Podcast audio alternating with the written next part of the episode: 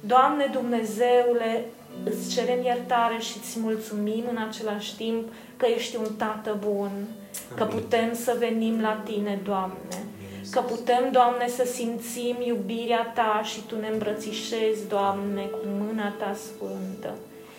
Doamne Dumnezeule, așa vrem să stăm, Doamne, îmbrățișați cu Tine pe vecie.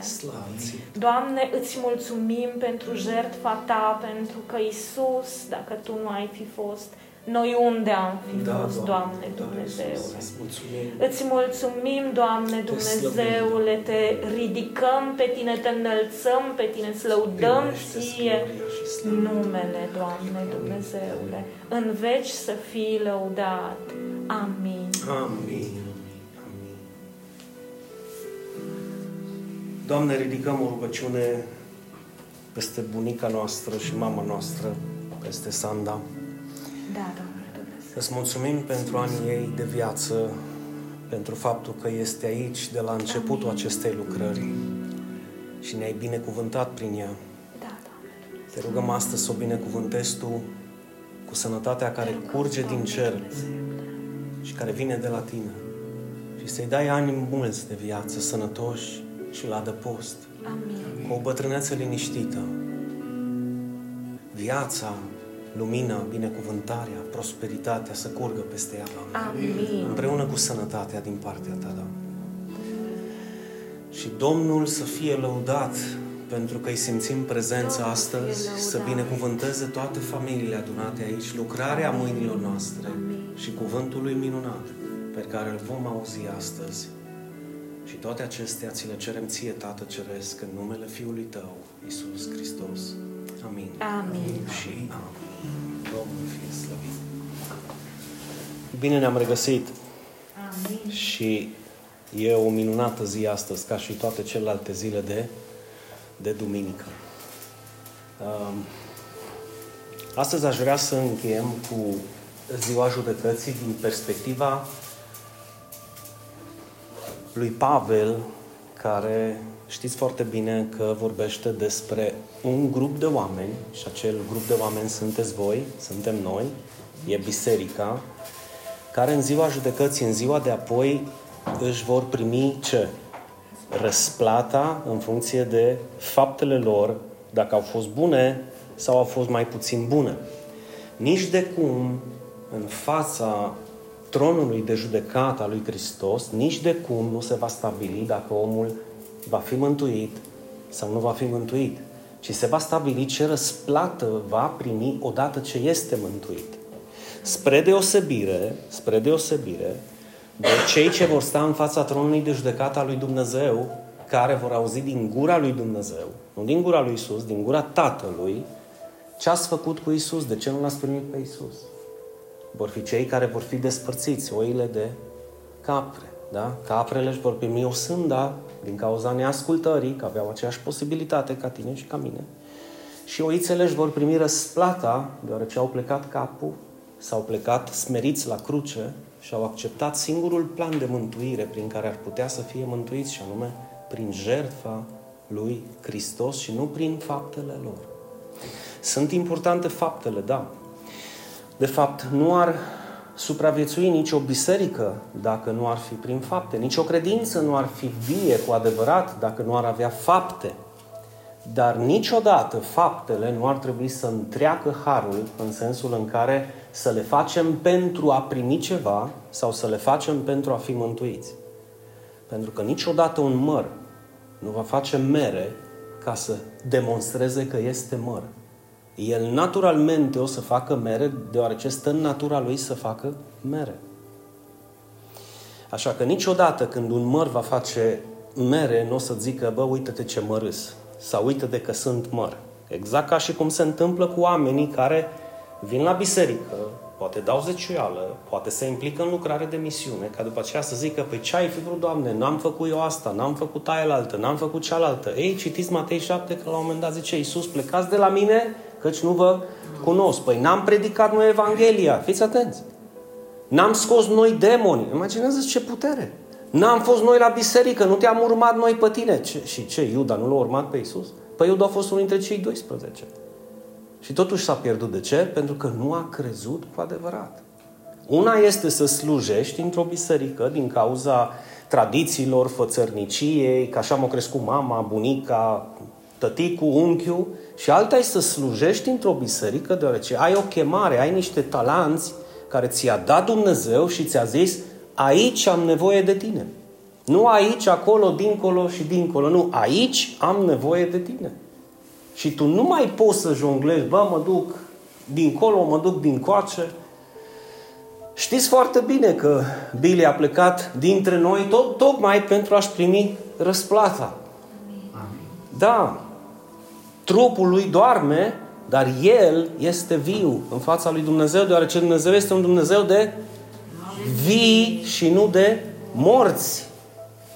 Așa că aș vrea să trecem puțin în revistă acest verset din Ioan 5:24, care spune: adevărat, adevărat vă spun că cine ascultă cuvântul meu și crede în Cel ce m-a trimis, ce se întâmplă? Are viață veșnică și nu vine la judecată, referitor la judecata aceea. Când va zice Dumnezeu, ok, ați venit la judecată, voi sunteți mântuiți, voi nu sunteți mântuiți. Oițele aici, caprele dincolo. Nu, la judecata asta nu vin cei care ascultă cuvântul lui Dumnezeu și îl cred. Atenție mare! Nu doar cei care ascultă cuvântul lui Dumnezeu. Nu, foarte mulți o să meargă la judecată care doar au ascultat cuvântul, poate într-o biserică, poate în 5 biserici, poate pe rețelele de socializare, dar ei n-au avut timp să-l creadă, să-l pună în practică și mă înțelegeți, nu? Ei doar l-au auzit. Așa că cel care aude și cel care crede cu adevărat, acela nu vine la judecată. Și pentru a ne asigura pe noi, Iisus, că ale sale cuvinte sunt da și amin, ce zice după ce pronunță numele de judecată? Ci are viață veșnică. După aceea trece din moarte la viață, deoarece are viață veșnică. El are viață veșnică. Nu va avea... Asta este dilema. Deci dacă s-ar lua în considerare... Haideți să o luăm altfel. Dacă s-ar crede aceste cuvinte cu un da și amin adevărat, s-ar reglementa foarte multe probleme din sânul multor organizații religioase. Pentru că marea majoritate a organizațiilor religioase, zic, poate vor avea viață veșnică. Sau să vedem atunci dacă vor avea. Dar aici Iisus nu vorbește la viitor. Nici în termen de probabilitate, că cel ce ascultă și crede e posibil să aibă. Zici așa? Nu. Iisus este extrem de tranșant. Extrem de tranșant. Și fiți atenți, vă rog. Pe măsură ce înaintați în viața de credință, mai devreme sau mai târziu veți avea vreo tangență cu cineva de la o altă biserică, de la o altă denominație biblică, care chiar dacă vine cu un ping-pong, cum îl numesc eu, să se contrazică cu tine, nu o face poate din reavoință, o face pentru că așa a fost învățat. Exact cum tu crezi că tu ai trecut de la moarte la viață și tu ai viață veșnică, exact așa crede el că e posibil să nu o ai. Dar te rog să te gândești puțin și să iei acest verset pentru tine și acesta să-ți fie piatra ta de temelie atunci când vorbești despre viață, moarte, lumină, întuneric, binecuvântare, blestem. Și să te uiți puțin atent, deoarece Iisus este extrem, extrem de limpede, nu lasă loc de îndoială. Evanghelia, vestea bună, dragii mei, în ceea ce privește mântuirea, este extrem de simplă și am dorit din adins să încep cu acest lucru ca să nu confundăm mântuirea, care este darul lui Dumnezeu și ni-l dă Dumnezeu prin Hristos, gratis, cu răsplata lui Dumnezeu, care nu e gratis. Că de-aia e răsplată. Înțelegeți? Așa de simplu, da. Dar mi se pare prea simplu. Ok, sunt locuri în care ți se poate predica mai complicat. Dar lucrurile simple trebuie să rămână simple și din punct de vedere soteriologic, adică a doctrinei mântuirii, lucrurile au fost simple pentru Iisus, au fost simple pentru Pavel, au fost simple pentru ucenici și sunt simple pentru noi astăzi. Are viață veșnică cel ce ascultă și cel ce crede Și pe urmă zice Iisus, nu vine la judecată, ci a trecut din moarte la viață. Deci efectiv o să ocolească sala de judecată, pentru că împotriva lui nu va mai exista nici un caz penal, nici o hârtie juridică care să-l condamne. Nu va mai exista. Acum, dragii mei, dacă Iisus minte, mint și eu. Dar Iisus este adevărul și El nu minte. Așa că de ce să trăiești toată viața ta pe pământul ăsta și să te chinui într-o biserică sau într-o congregație în care nici ei măcar nu știu dacă sunt mântuiți? Adică ignoră astfel de citate biblice sau le dau mai departe sau le interpretează din prisma altor versete biblice care n-au nimic de a face cu mântuirea, ci au de a face cu ucenicia, care este totalmente diferită. Una e să-ți iei crucea, să-L urmezi pe Hristos până la capăt, și alta e să mergi la poalele crucii și să spui, Iisuse, îți mulțumesc că ai murit și pentru mine. N-am niciun merit. Mă uit la mine, îs plin de datorii, da? Îs mâncat de păcat, n-am nicio șansă de supraviețuire, oricât m-am chinuit să fiu bun, tot rău m-am găsit, oricât m-am chinuit să țin toată legea, am încălcat alte legi și nu sunt vrednic de mântuirea ta. Și Iisus zice, știu, tocmai de aceea am murit eu pentru tine, pentru că tu nu puteai să faci treaba asta. Tocmai de aia te-am mântuit eu, pentru că tu nu puteai să te mântuiești. Tocmai de aia am venit eu, ca să te pot mântui pe tine. Vrei? Ai auzit ce ți-am zis? Da. Crezi ce ți-am zis? Da. Atunci tu ai viață veșnică și tu ieși din sala de judecată. De fapt, nu o să o mai vezi. Da, Doamne, dar aceea, lasă-i pe aceea deoparte. E vorba de tine, mântuirea e personală. Ucenicia, da, e grupală. Pentru că, da, pe mine Dumnezeu m-a trimis să fac ucenici. Și voi sunteți parte din acel grup de ucenici și trebuie să fim împreună ca și ucenici. Dar mântuirea este personală. Că tu vrei să faci parte din grupul acesta de ucenici sau nu vrei să mai faci parte, tu n-ai cum să-ți pierzi mântuirea, pentru că nu depinde de ucenicia ta, ci depinde de harul lui Hristos și de credința în Hristos. Și atunci ne spălăm pe mâini și nu mai rămânem în ucenicie dinu. Ei, dacă vrei ca răsplata ta să fie minimă sau deloc, da, ai libertatea să faci treaba asta. Și ce o să facem? Ei, eu vreau o răsplată mare. Și te invit și pe tine ca să o ai și tu. Aduceți-vă aminte că Iisus, când toată lucrarea Lui de mântuire s-a sfârșit pe cruce, ultimele sale cuvinte a fost s-a sfârșit. Bine, înainte să își dea Duhul în brațele Tatălui, e vorba de mântuire. S-a sfârșit. Lucrarea Lui de mântuire s-a sfârșit. Fără ajutorul celor care erau lângă cruce. Fără ajutorul bisericii primare. Fără ajutorul apostolilor, ucenicilor. Fără ajutorul nimănui. Iisus a zis s-a sfârșit și știți ce s-a sfârșit. Întuneric, blestem, judecată, condamnare, moarte. Totul s-a sfârșit. Pentru cel ce aude și crede. Pentru cel ce aude și crede, dragii mei. Pe urmă, dacă s-a sfârșit condamnarea și judecata și condamnarea și moartea și blestemul și noi nu mai mergem la judecată, înseamnă că vine ce? Răsplata. Răsplata despre care spune Pavel în 2 Corinteni. Cine vrea să citească? Căci toți trebuie să ne înfățișăm înaintea tronului de judecată al lui Hristos, pentru ca fiecare să-și primească răsplata potrivit cu ceea ce a făcut în timp ce era în trup, fie bine, fie rău. Câți dintre noi suntem super conștienți, nu conștienți, că răsplata nu are nimic de a face cu mântuirea. Nimic de a face cu mântuirea. Pentru că mântuirea nu este o răsplată. N-ai cum să plătești pentru ea. Dacă ar fi să plătim pentru ea, după aceea intervin problemele. Bă, Adi plătea și mai mult ca mine. Ea, dacă îl plătea și mai mult ca Adi. Dar pe Dino o plăti mai mult ca amândoi. Și atunci încep poveștile în biserică și tensiunile, pentru că aș dori ca Adi să plătească ca mine. Și dacă nu plătește ca mine, îi zic că nu-i mântuit. Și Adi merge acasă și e posibil să zic că ăștia fură curent și să nu bage în seamă și ar fi cea mai bună opțiune. Sau să stai pe gânduri și să nu mai dormă noaptea. Tu l-ai, Doamne, oare-s mântuit? Tu-s mântuit? Oare cum să mai fac? Că trebuie să-mi câștig mântuirea.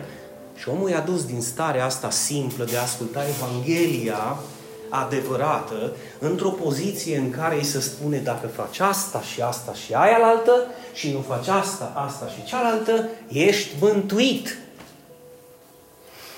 Ei, Pavel spulberă acest mit fariseic, religios, fanatic, morminte văruite pe din afară, orbi care conduc alți orbi în aceeași groapă, îi spulberă pe toți cu aceste cuvinte. Bine, i-a spulberat Hristos cu Ioan 5, dar Pavel îi spulberă după ce Hristos pleacă la cer și formează biserica din Kenkrea, din Corint. Kenkrea era un port în Corint.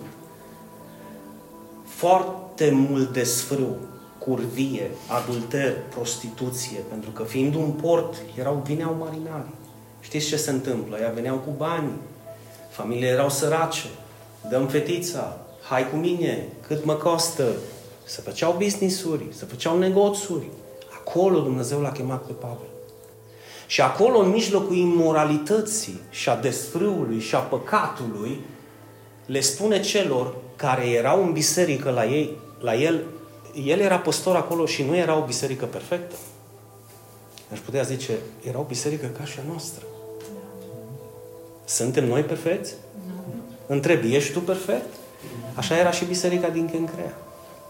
Totuși, Pavel știa că ei erau mântuiți nu prin fapte, ca să nu se laude nimeni. Și dacă citiți Corinteni 1 și 2, vă dați seama că se lăudau totuși. Se lăudau. Dar asta este o altă poveste. Și Pavel spulberă mitul acesta fariseic de a plăti pentru mântuirea ta, spunându-le că cei ce vor sta înaintea tronului de judecată, adică noi toți cei care auzim și stăm înaintea tronului de judecată al lui Hristos, o să ne primim ce? Răsplata. Atât. Nu mântuirea. Răsplata. Și să știți că eu, spre deosebire poate de foarte mulți dintre voi, eu am vorbit și cu unii care au zis, cum, Dinu, ce vorbești? Mântuirea e o răsplată. Și am zis, what? Eu când aud chestiile astea, știi că când ai un bec așa undeva prin creier, ți se aprinde, știi? Blum, zic, acum ai momentul. Tell me more, zic mai multe.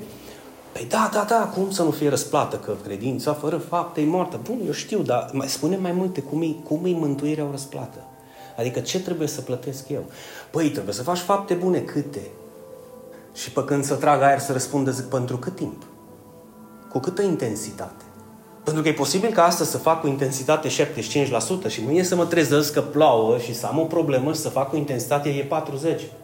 Sau hai să spun altceva. Astăzi țin 40% din lege, mâine țin 12% din lege că m-a mușcat cățelul și am zis doi sfinți în curte și am dat cu stângul în dreptul și m-am supărat și după aceea să mă trezesc că mi-am pierdut mântuirea. Înțelegeți? Și atunci încep jonglările cu ține mântuirea, îți iau mântuirea, îți dau mântuirea, îți iau mântuirea. Dumnezeu nu va face așa ceva. Și Pavel, fiind sigur de acest aspect, le spune că noi o să ne primim răsplata care nu este mântuire. Fiți atenți că explică și cum. Potrivit cu ceea ce am făcut în timp ce eram în trup. Fie bine, fie rău. Ai făcut rău, răsplata nu o să fie așa de mare. Ai făcut bine, răsplata ta va fi mare, dar odată ce ești mântuit, vei primi răsplata fie mare, fie mică. Acum aș vrea să-ți dau ție niște sfaturi pentru o răsplată mare, pentru o adevărată răsplată. Știind că este indispensabil pentru noi ca și biserică să nu tânjim după o răsplată. Dacă suntem în via Domnului, nu suntem în via Domnului, lucrăm în lucrarea Lui, suntem implicați într-o biserică care este în formare și care vrem să aibă un impact în societatea noastră și să fie o binecuvântare pentru multe alte familii. Adică multe alte familii să poată să simtă în libertate în biserică, nu... vin după o săptămână de muncă, de stres, de probleme, de necazuri poate, de neajunsuri și vin la biserică și ia păstorul la piatra, parul și le spulberă capurile, în Duminica Sfântă a lui Dumnezeu. Unde-i vestea bună? Unde-i consolarea? Unde-i mângâierea pe care ar trebui să o primești în biserică? Pe care ar trebui să o primești în casa Tatălui, că de aceea mergi la casa Tatălui, să primești o mângâiere, nu să primești un par în cap. Hai la mine, hai, dați, Dumnezeu vă iubește și bum, când ai venit, tot rocodoc, și mai sunt și unii care zic, amin, zâi, dele, ui. Dar oamenii au nevoie de un pic de mângâiere. Ești tu unul dintre cei care le dai celorlalți? Sau aștept să vină să-ți bată la ușă să zică hai vorbește-mi un pic de Dumnezeu. Nu o să-ți vorbească. Că nici criminalii nu o să meargă la poliție să zică, da, domnul polițai, am venit că am furat și am făcut aia și aia altă, băgați-mă la pușcărie. Nu, nu. Oamenii afară rătăcesc. De aceea te rog să deschizi inima ta astăzi și să te gândești la niște sfaturi 5. Dacă bine mi-aduc aminte, din schița mea 5 am pregătit pentru tine și numărul 1 nu te caracterizează poate pe tine. Dar să știți că este un păcat extrem de odios. Și anume desfrâul, curvia, adulterul. Și Biblia spune, ferește-te de desfrâu. Știți de ce? Pentru că păcatul desfrâului, păcatul imoralității, păcatul curviei sau adulterului este făcut în trup. Când se unește cu cealaltă persoană. Nu este făcut de afară. Ai zis o prostioară, ai zis un blestem, ai zis ceva. Nu, este făcut în trup. Este o uniune. Nu este un păcat care să se renunțe așa ușor și pe care Dumnezeu să-l vadă așa. Păcatul ăsta e ca și cum tu ai zis nu știu ce prostioară pe afară. Nu. Să știți că sunt păcate mari și păcate mici. Una este să calci strâmb și să invoci nu știu ce sfânt pe cer. Da, e un păcat, ți-a ieșit ceva murdar pe gură, te-ai întinat. Dar alta e să te întinezi așa. Să-ți întinezi trupul. Să-ți distrugi familia. Să-ți distrugi copiii. Să-ți distrugi familia celuilalt. Gândește-te câte lucruri implică acest păcat. Și Dumnezeu zice, ferește-te. Ia te rog, întreabă-te, că ești tânăr, că ești în vârstă. Oare nu știe Dumnezeu de ce ne cere ferește-te? Bine, trăim în societatea în care cum să te ferești, bă, că la 14 ani trebuie să fiu bărbat, mă. Ok. Cu mentalitatea asta avem o rată de îmbolnăviri de SIDA în rândul tinerilor extrem de mare. Cu mentalitatea asta sunt foarte multe familii desfrânate, despărțite, disfuncționale. Da, într-adevăr, să-ți crucifici carnea nu este ușor. Să-ți răstignești poftele nu este ușor. Dar este spre binele tău, nu spre binele lui Dumnezeu. Așa că, de mai departe, acest aspect, deoarece este extrem de important. Vă spuneam despre SIDA, că este una dintre aceste consecințe. Și clar că mulți tineri ar spune, mie nu mi se poate întâmpla. Dar statisticile anului 2020 sunt de 1.500.000 de noi infectări. 1.500.000. Atenție mare. De noi infectări. În anul 2020 au decedat 680.000 de tineri. Bine, ție nu ți se pare un lucru alarmant, dar hai să ne gândim că Turda are în jur de 50.000 de locuitori. Este ca și cum ai pune 14 orașe ca și orașul nostru Turda și te-ai duce din primul până în 14 și ai găsit pustiu și moarte. Da, la nivel mondial nu e chiar așa de tragică situația, dar gândește-te la 14 orașe ca Turda. Gândește-te la cartierul tău, să nu vezi în blocul de peste drum pe nimeni, că au murit toți. Și zici, bă, wow, păi moare o familie și te gândești, nu? Moare o familie, s-o asfixiat în casă, s-o lua foc și zici, Doamne, ce veste tristă. Acum gândește că toți din blocul vecin au murit sau cei din cartierul tău și tu ești singurul care a supraviețuit. Gândește că toți din orașul tău și mai pune 13 orașe. Cum să nu fie tragică situația? Și Dumnezeu reglementează sau rezolvă această situație spunând, ferește-te, fugi, du-te, pleacă! Și tu, cum să plec? Stai, bă, că ăștia, că uite, dar e majorat, bă, las că tata nu știe, dă-i să sune mama, las-o că-s bătrâni. Ăștia 680.000 au gândit la fel. Bine, poate nu marea majoritate, poate unii au căzut o singură dată, dar alții au premeditat și s-au gândit la acest aspect. Nu e o joacă. Dar e posibil ca unii dintre cei 680.000 de tineri să fie mântuiți, nu contest. Dar nu puteau să trăiască până la adânci bătrânețe. Pentru că, apropo de COVID, se vorbește de COVID, că se moare de COVID, dar de SIDA? Se vorbește de SIDA? Să vând măști și nu știu ce, dar să să vorbesc despre tineri, adică există o educație sexuală cum trebuie. Nu vă, tată, că trăim în societatea în care cât ai, mă, 14 ani, ia, dă să sune, că dacă nu poți tu îți plătezi după cineva. Că dar noi suntem din familia de șmecheri și trebuie să te fac bărbat la 15 ani. Mare atenție. Mare atenție. Și ultima statistică, știu că sună un pic mai apăsat, dar trebuie să o știm. În acest moment, 2021, trăiesc în medie 37,7 milioane de oameni, tineri și vârstnici, care sunt infectați de această boală care mai devreme sau mai târziu vor muri. Vor deceda. Marea majoritate. Cu tratamente speciale o să-și ducă chinul până la sfârșit, dar marea majoritate vor deceda înainte de vreme. Și sunt 3 cuvinte. Ferește-te de desfrâu. Ferește-te, mă, de desfrâu. De ce? Păi spre binele tău. Ai răbdare că va veni soția ta sau soțul tău și te duci la cabană și îți faci de cap 5 săptămâni. Te vei bucura, dar ai răbdare.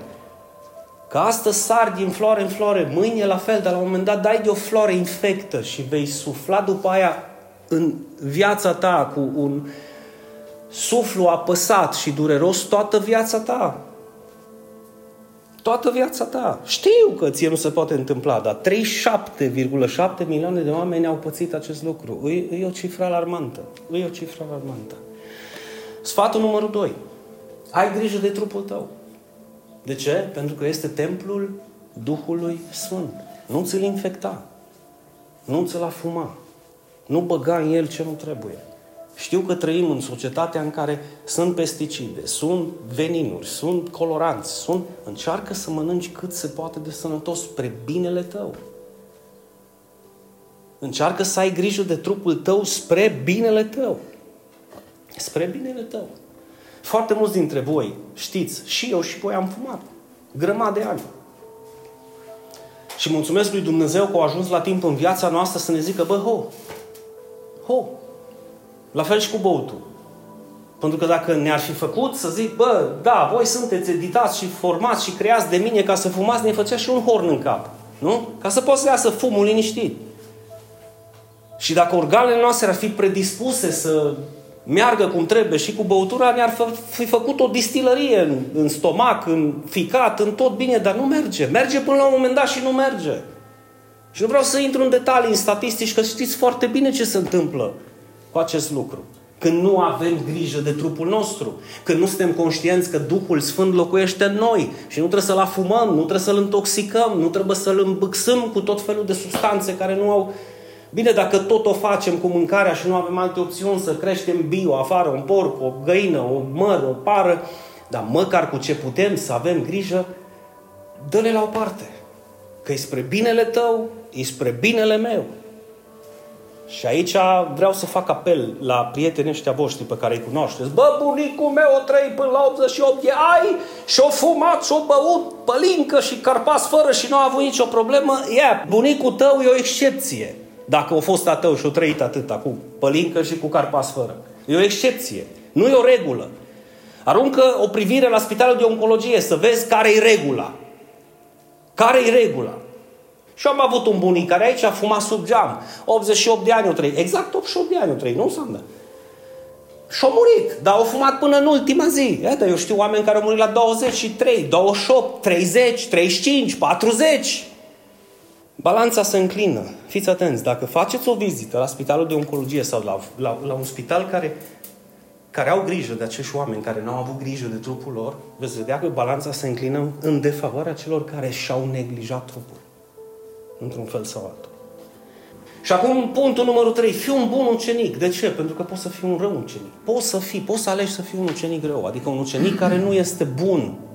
Își dorește Dumnezeu sau nu își dorește să fii un bun ucenic al lui Hristos trăind în această viață, atenție mare, o viață care este vrednică de urmat de cei din spatele tău. Pavel, când și-a învățat biserica din Corint acest aspect, a zis, călcați pe urmele mele sau fiți imitatori ai mei, cum sunt eu imitator al lui Hristos, pentru că foarte mulți dintre ei nu aveau așa relație să fie aproape de Hristos, dar aveau o relație cu Pavel și îl vedeau față către față și aș vrea să fiu ca el. Oare n-ai zis niciodată și eu aș vrea să știu așa Biblia? Sau și eu aș vrea să mă rog așa? Sau și eu aș vrea să fac cu tare lucru? Astea nu le-ai învățat de la Hristos, le-ai învățat de la oamenii în care Hristos a lucrat. Și eu aș vrea să-i cânt așa, și eu aș vrea să-l ador așa, și eu aș vrea să mă închin așa. Ia gândește-te oare ce au făcut ei când tu n-ai făcut nimic. Că aici e vorba de maturitate și că Dumnezeu ridică pe unii și pe alții nu. Și în mod special ridică pe cei care se dispun și vor. Cei care zic, iată-mă, trimite-mă pe mine. Iată-mă, trimite-mă pe mine. Așa că tu poți să fii un bun ucenic al lui Hristos, să te preocupi pentru citirea Bibliei, să te preocupi pentru a te hrăni cu Biblia, cu Cuvântul lui Dumnezeu, să te preocupi pentru a medita la ceea ce ai citit, a cugeta la ceea ce ai citit, a pune în practică ceea ce ai citit și nu în ultimul rând să dai mai departe ceea ce ai citit. Sau poți să fii un ucenic nu așa de bun și să zici, eu citesc pentru mine, eu fac pentru mine, eu ascult pentru mine și fiecare să facă ce vrea. Nu, dacă asta ar fi mentalitatea, bisericile în 50 de ani n-ar mai exista.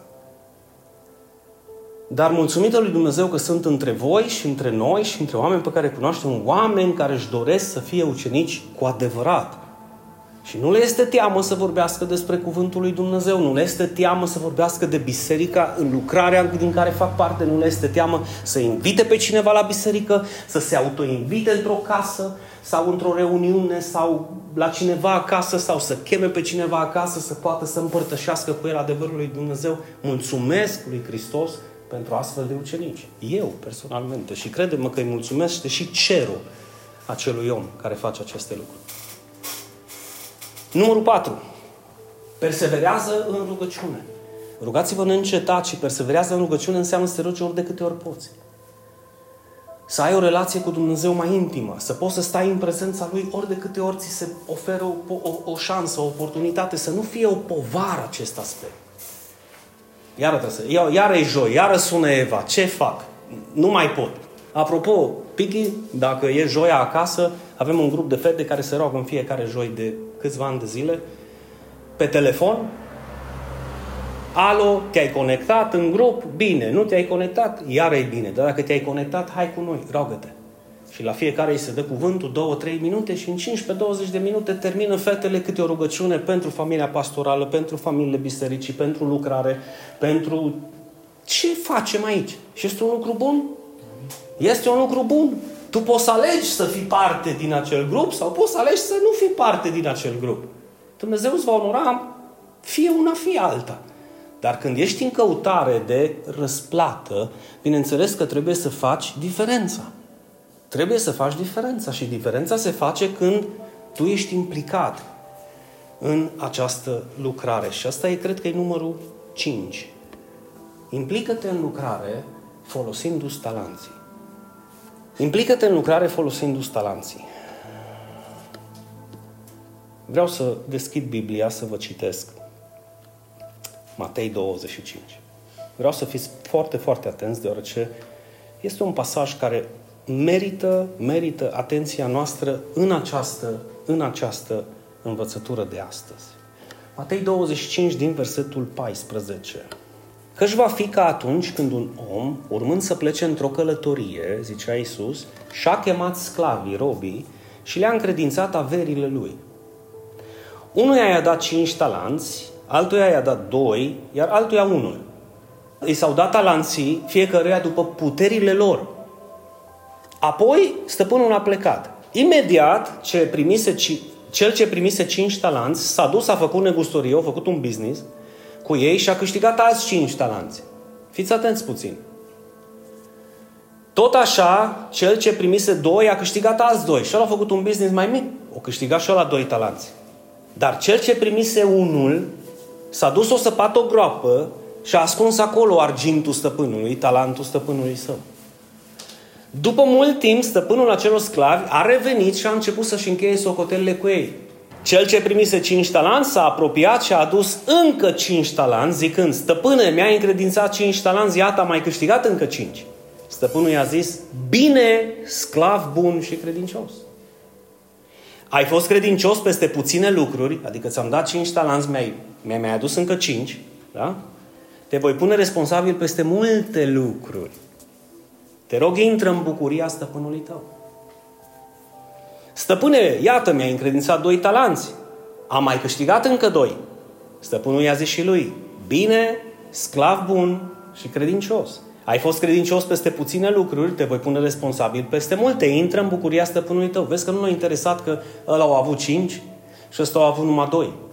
Important era că au făcut ceva cu talanții respectivi.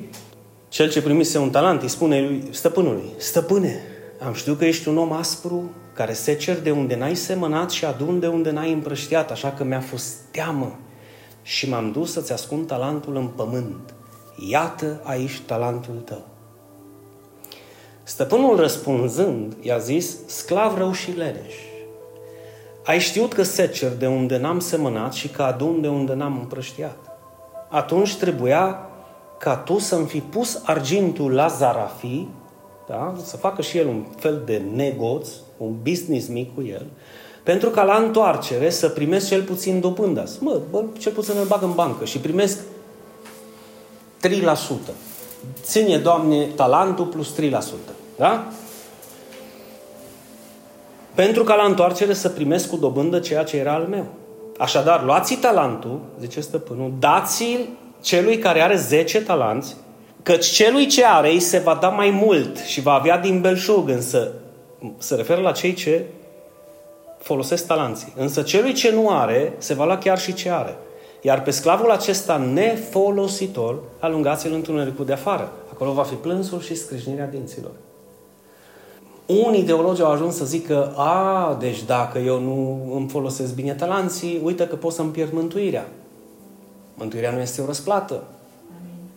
Sunt nicio formă și nici nu va fi vreodată. Acum, trebuie să înțelegi aspectul ăsta. Când zice că a fost aruncat afară, adică exclus din împărăție, nu eșecul său, da? Nu faptul că a dat greș în a înmulți talanții lui Dumnezeu a fost o problemă și a fost condamnat din cauza asta. Mai degrabă a fost lipsa lui de fapte bune care a demonstrat că convertirea lui, credința lui, a fost doar din gură, nu adevărată. Pentru că un om cu o credință adevărată nu putea să-și ascundă talentul unde? În grădină.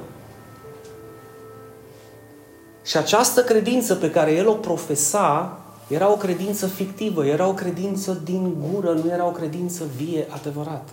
Pentru că un om cu o credință vie adevărată are și fapte vrednice de pocăința respectivă. De aceea spune Iacov că, virgulă, credința fără fapte este moartă. Ca tu să te analizezi, să vezi: sunt un om care zice că are credință, zice că el crede în Hristos, zice că el e mântuit sau este cu adevărat mântuit și un copil al lui Dumnezeu și se comportă ca și atare. Că sunt întrebări care noi trebuie să ni le punem. Noi trebuie să ni le punem. Acum, implică-te în lucrare. În care lucrare? În această lucrare în care te-a chemat Dumnezeu. Și folosește-ți talanții unde? Aici. În lucrarea în care te-a chemat Dumnezeu. Pentru că tu ești special în ochii lui Dumnezeu. Tu ești de mare preț în ochii lui Dumnezeu și de aceea te-a chemat Dumnezeu. Scumpii mei, bisericile nu au fost construite ca și cluburi sau entertainment-uri creștine unde venim să ne simțim bine, ci unde venim să ne transformăm, să ne lăsăm transformați de Dumnezeu, ca Dumnezeu să se folosească de noi afară dintre acești 4 pereți. Sau nu, amin? Eu văd biserica ca și un sanatoriu, ca și un spital, în care cel bolnav este făcut bine. De ce? Ca să rămână în spital? Nu. Să iasă și să aducă alți bolnavi care pot să fie tămăduiți. Eu așa văd biserica. Nu ca și un muzeu de sfinți. Știți? Deci am venit la biserică. Piesele nu mi-au plăcut astăzi. Predica. Știți? Nu.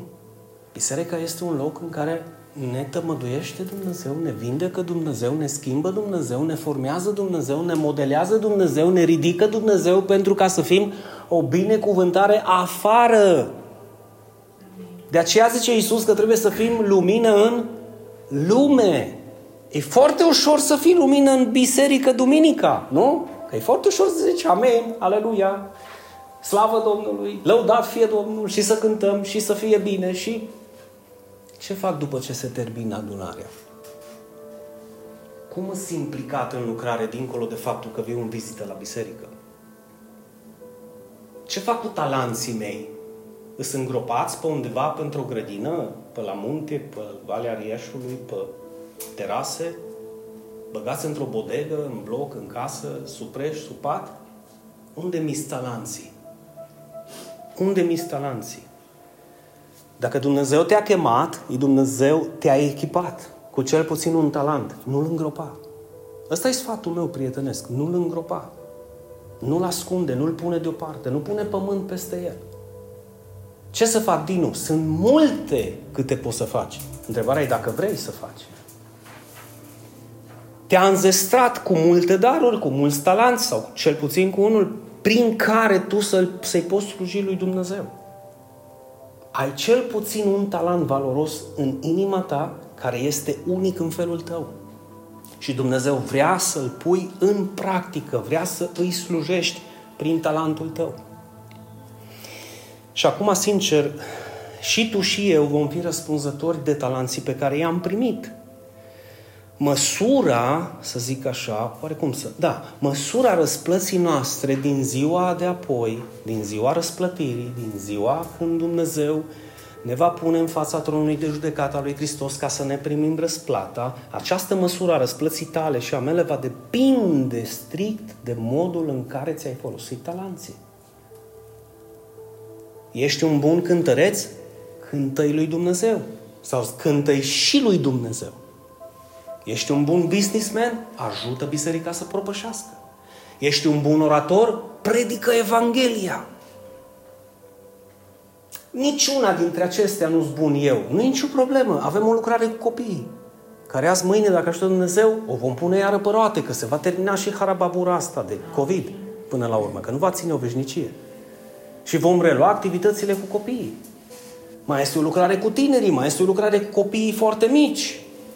Sunt foarte multe lucrări în care tu te poți implica. Hai să-ți mai dau un exemplu. Te poți implica în vestirea Evangheliei. Tu știi ce înseamnă să dai o veste bună cuiva? Tu știi ce înseamnă să suni pe cineva și să zică am ceva foarte important să spun. Ți-a murit cineva? Ai câștigat la loto?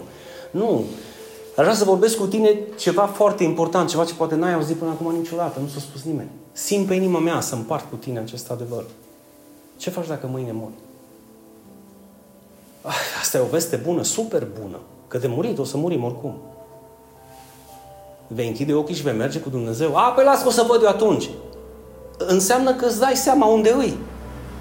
Îți dai seama unde îi față de tine, care tu știi că dacă închizi ochii astăzi cu Iisus, care ai ascultat și ai crezut cuvintele Lui, ce se întâmplă? Nu vei mai merge la judecată, ci ai viață veșnică, deoarece tu știi foarte bine că oricine trăiește și crede în Hristos nu va mai muri niciodată. Cum să nu dai mai departe această veste bună? Cum să nu o dau mai departe într-un fel, într-un chip, într-o formă?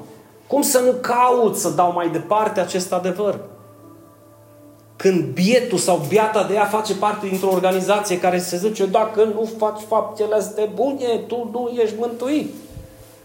Dacă nu vii la noi la biserică, nu ești mântuit. Mă înțelegeți? Când condiționează mântuirea de fapte și tu știi foarte bine că este darul lui Dumnezeu. Din nu mai pot să-i slujesc prin ceva, da, printr-o cântare, printr-o poezie.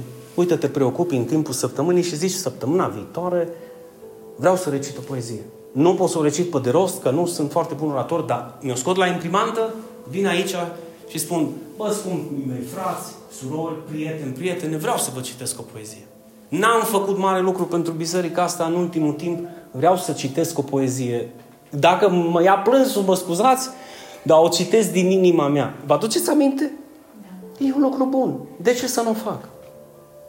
Acum care vin numai ca și spectatori și se uită totdeauna la ceilalți care în continuu fac de ani de zile, nici o problemă. Tu nu fii dintre acei spectatori. Tu fii un protagonist. Hai în față și fă. Implică-te în lucrare. Poate ești unul dintre acești tineri minunați care când aruncă o privire peste ei, toți îți pregătiți superb în multe aspecte, mai ales în domeniul tehnic. Hai, implicare, mă, tată, mă, și copilașii mei, mă, în departamentul media, mă, într-un anumit fel și chip. Pentru că trebuie să crească și departamentul ăsta, să ajungem la câți mai mulți oameni. Și e nevoie. Deci avem lucrarea cu copii, avem lucrarea cu tineri, avem gym-ul care la un moment dat va trebui și el un pic renovat, refăcut, nu? Că și prin el două roade minunate. Aici, Paul și Florin. Așa, un gym, o scripete tras la spate, două, trei gante recuravis, vorbit, fugi în băi, cumpără unul second, armează-l aici și imediat s-a dus vestea și au venit copiii. Domnul Dinu, poți eu să viu la biserică? Sigur că da! Cât costă? Nimic? Trebuie să faceți un studiu biblic cu mine. Puh! O zis Florin, psamă din nimica, dă-i în plata lui, că viu eu. Oricum rabd eu o dată pe săptămână studiu, dar nu știut că după vreo 23 de săptămâni, 25 de săptămâni, au început să le crească mușchii, dar au început să le crească și credința. Și m-am întrezit și cu părinților aici. Da, dacă eu ziceam, lasă bă Jimul, dă-l în plata lui, ce să le vorbesc eu la ăștia că le zice Dumnezeu? Nu știu dacă mă explic, dar înțelegeți, și trebuie pe cât posibil la ceea ce eu consider că pot să fac cu talentul meu să-l dau mai departe, să nu pun pământ pe el. Și, bineînțeles, să nu uitați că suntem cu renovarea clădirii. Da? N-ai multe de făcut, fi darnic. Deci sunt multe de făcut. Suntem cu proiectele, cu planurile, cu autorizațiile, cu multe. Deci sunt multe oportunități de slujire. Fii darnic cu timpul tău pentru Domnul. Fii darnic cu ceea ce Dumnezeu ți-a dat și recunoaște-L în căile tale. Ești un om prosper, ești un om binecuvântat. Spune lui Dumnezeu, Doamne, asta e pentru tine, asta e pentru lucrarea ta, asta e pentru familia mea în credință, asta e pentru viitorul lucrării noastre în care tu m-ai chemat pe mine.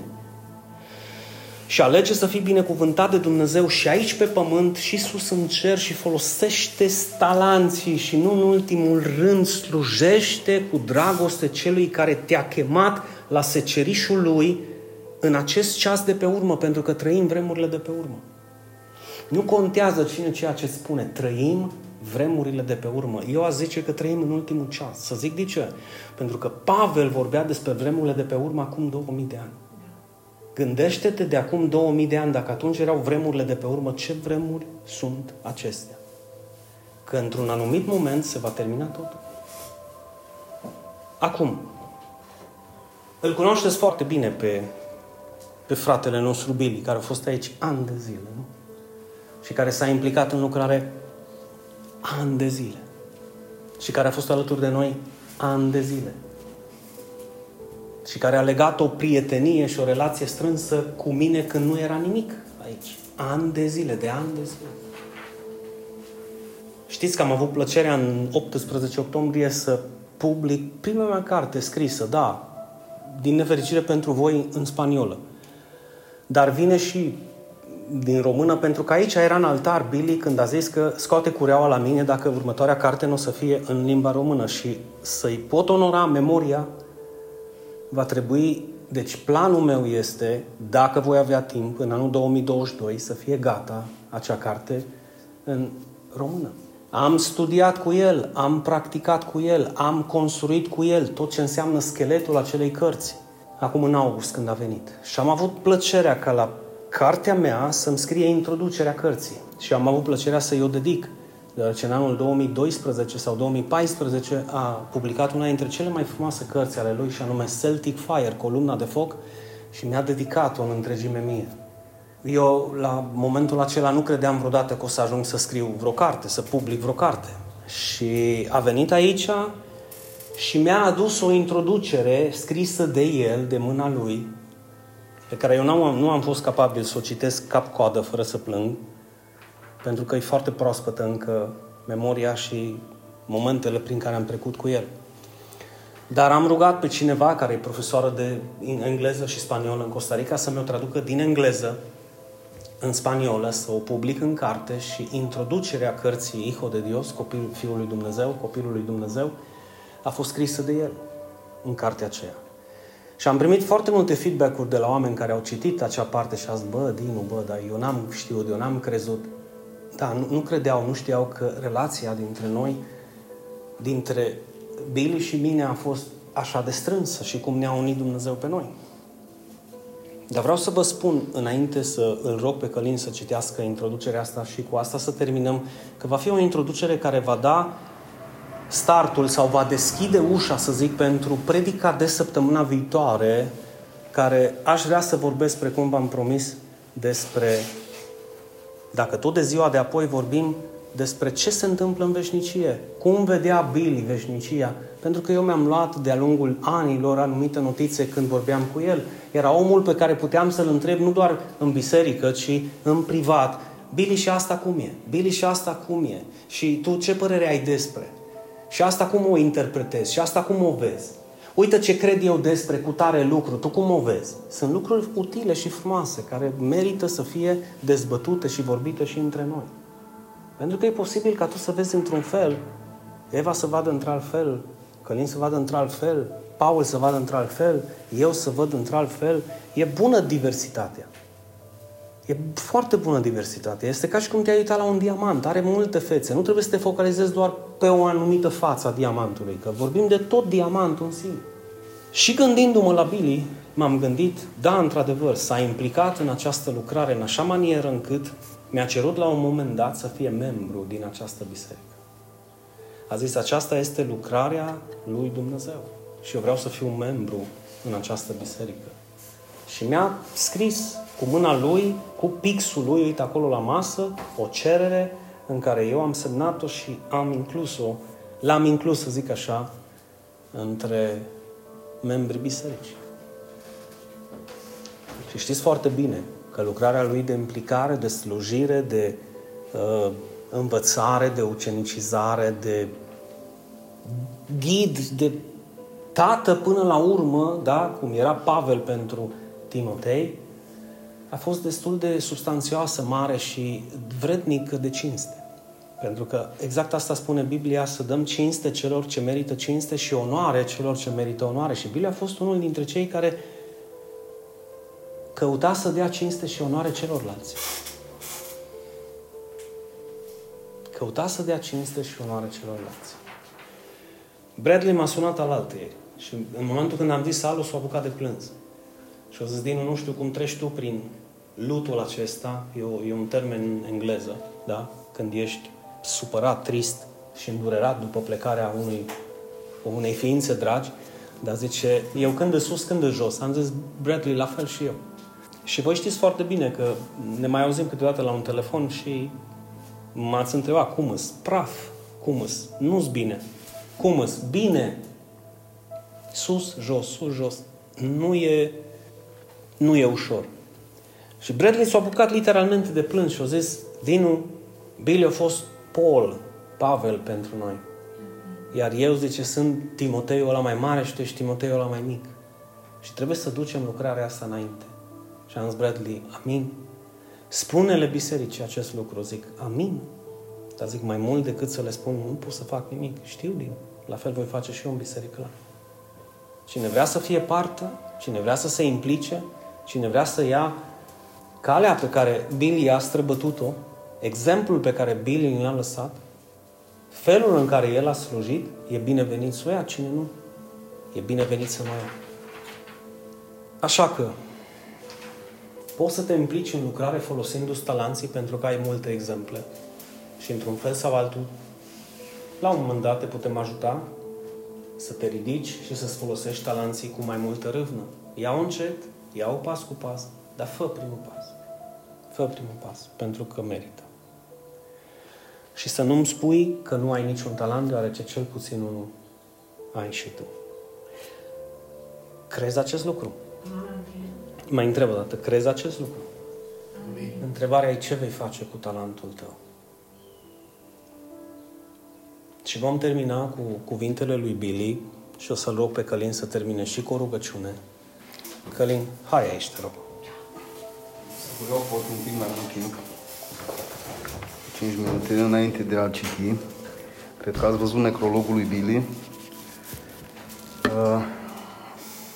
Cum zic și eu, nu prea ce noi învățați cu necrologie, dar de fapt necrologul e un discurs care sublinează calitățile morale, sociale a unei persoane proaspăt decedate. Ați văzut acolo o grămadă de oameni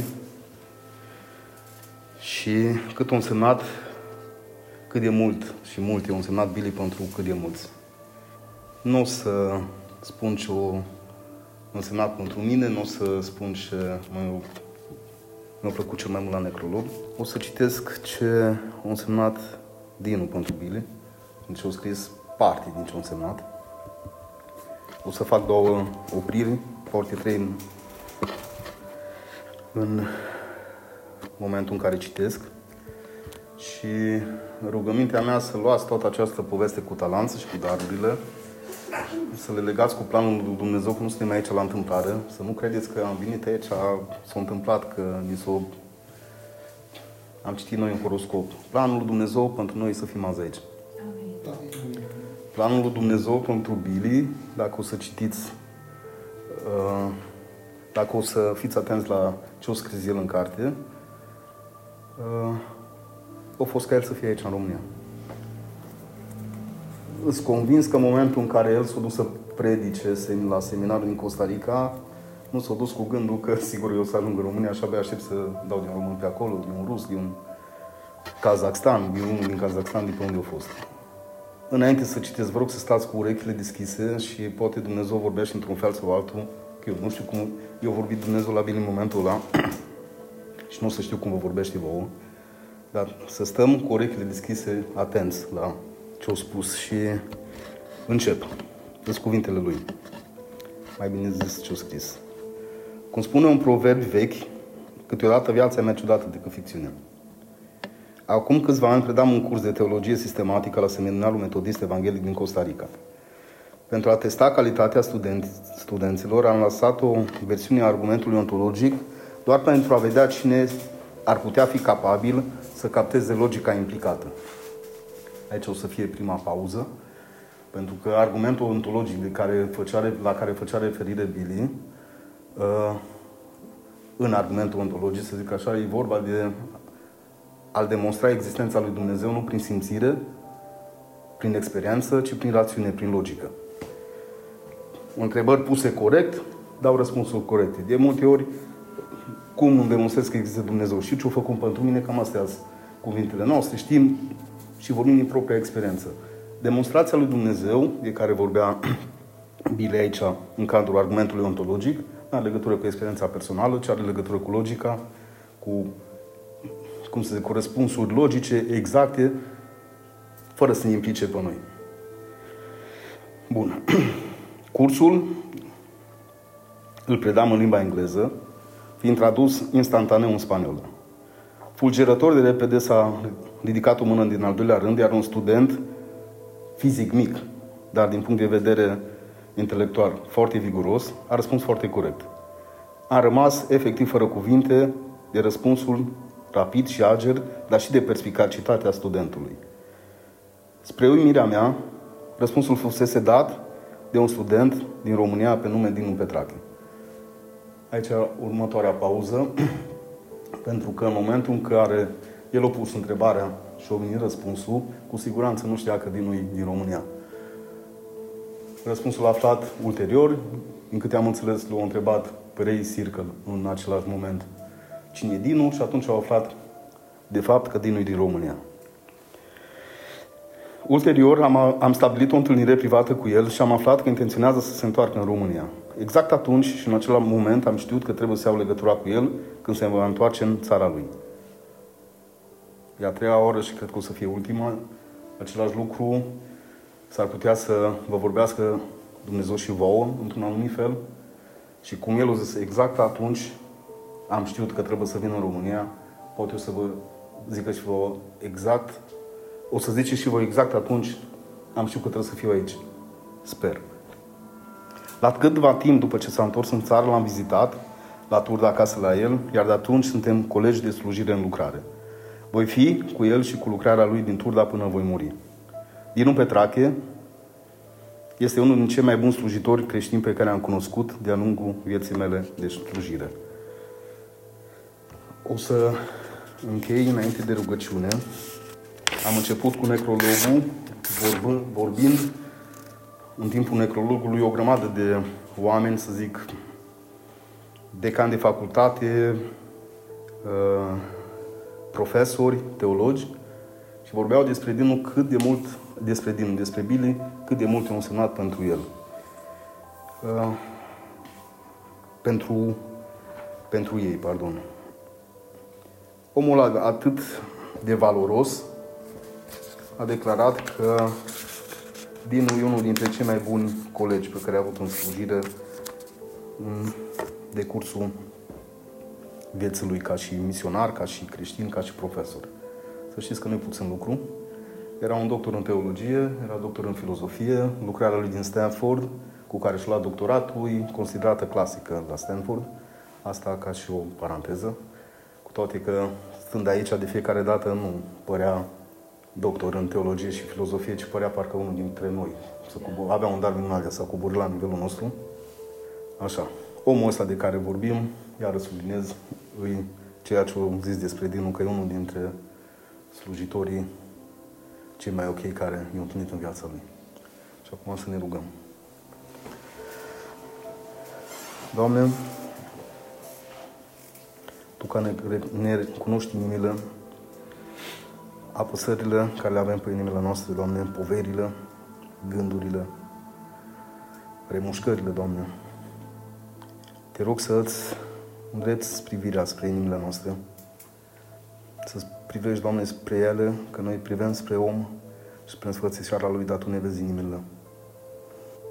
Te rog să curățești, în primul rând, inima lui Dinu, de orice împovărare, de orice tristețe, Doamne, și transformă durerea în bucurie după cuvântul Tău. Nouă, Doamne, te rog să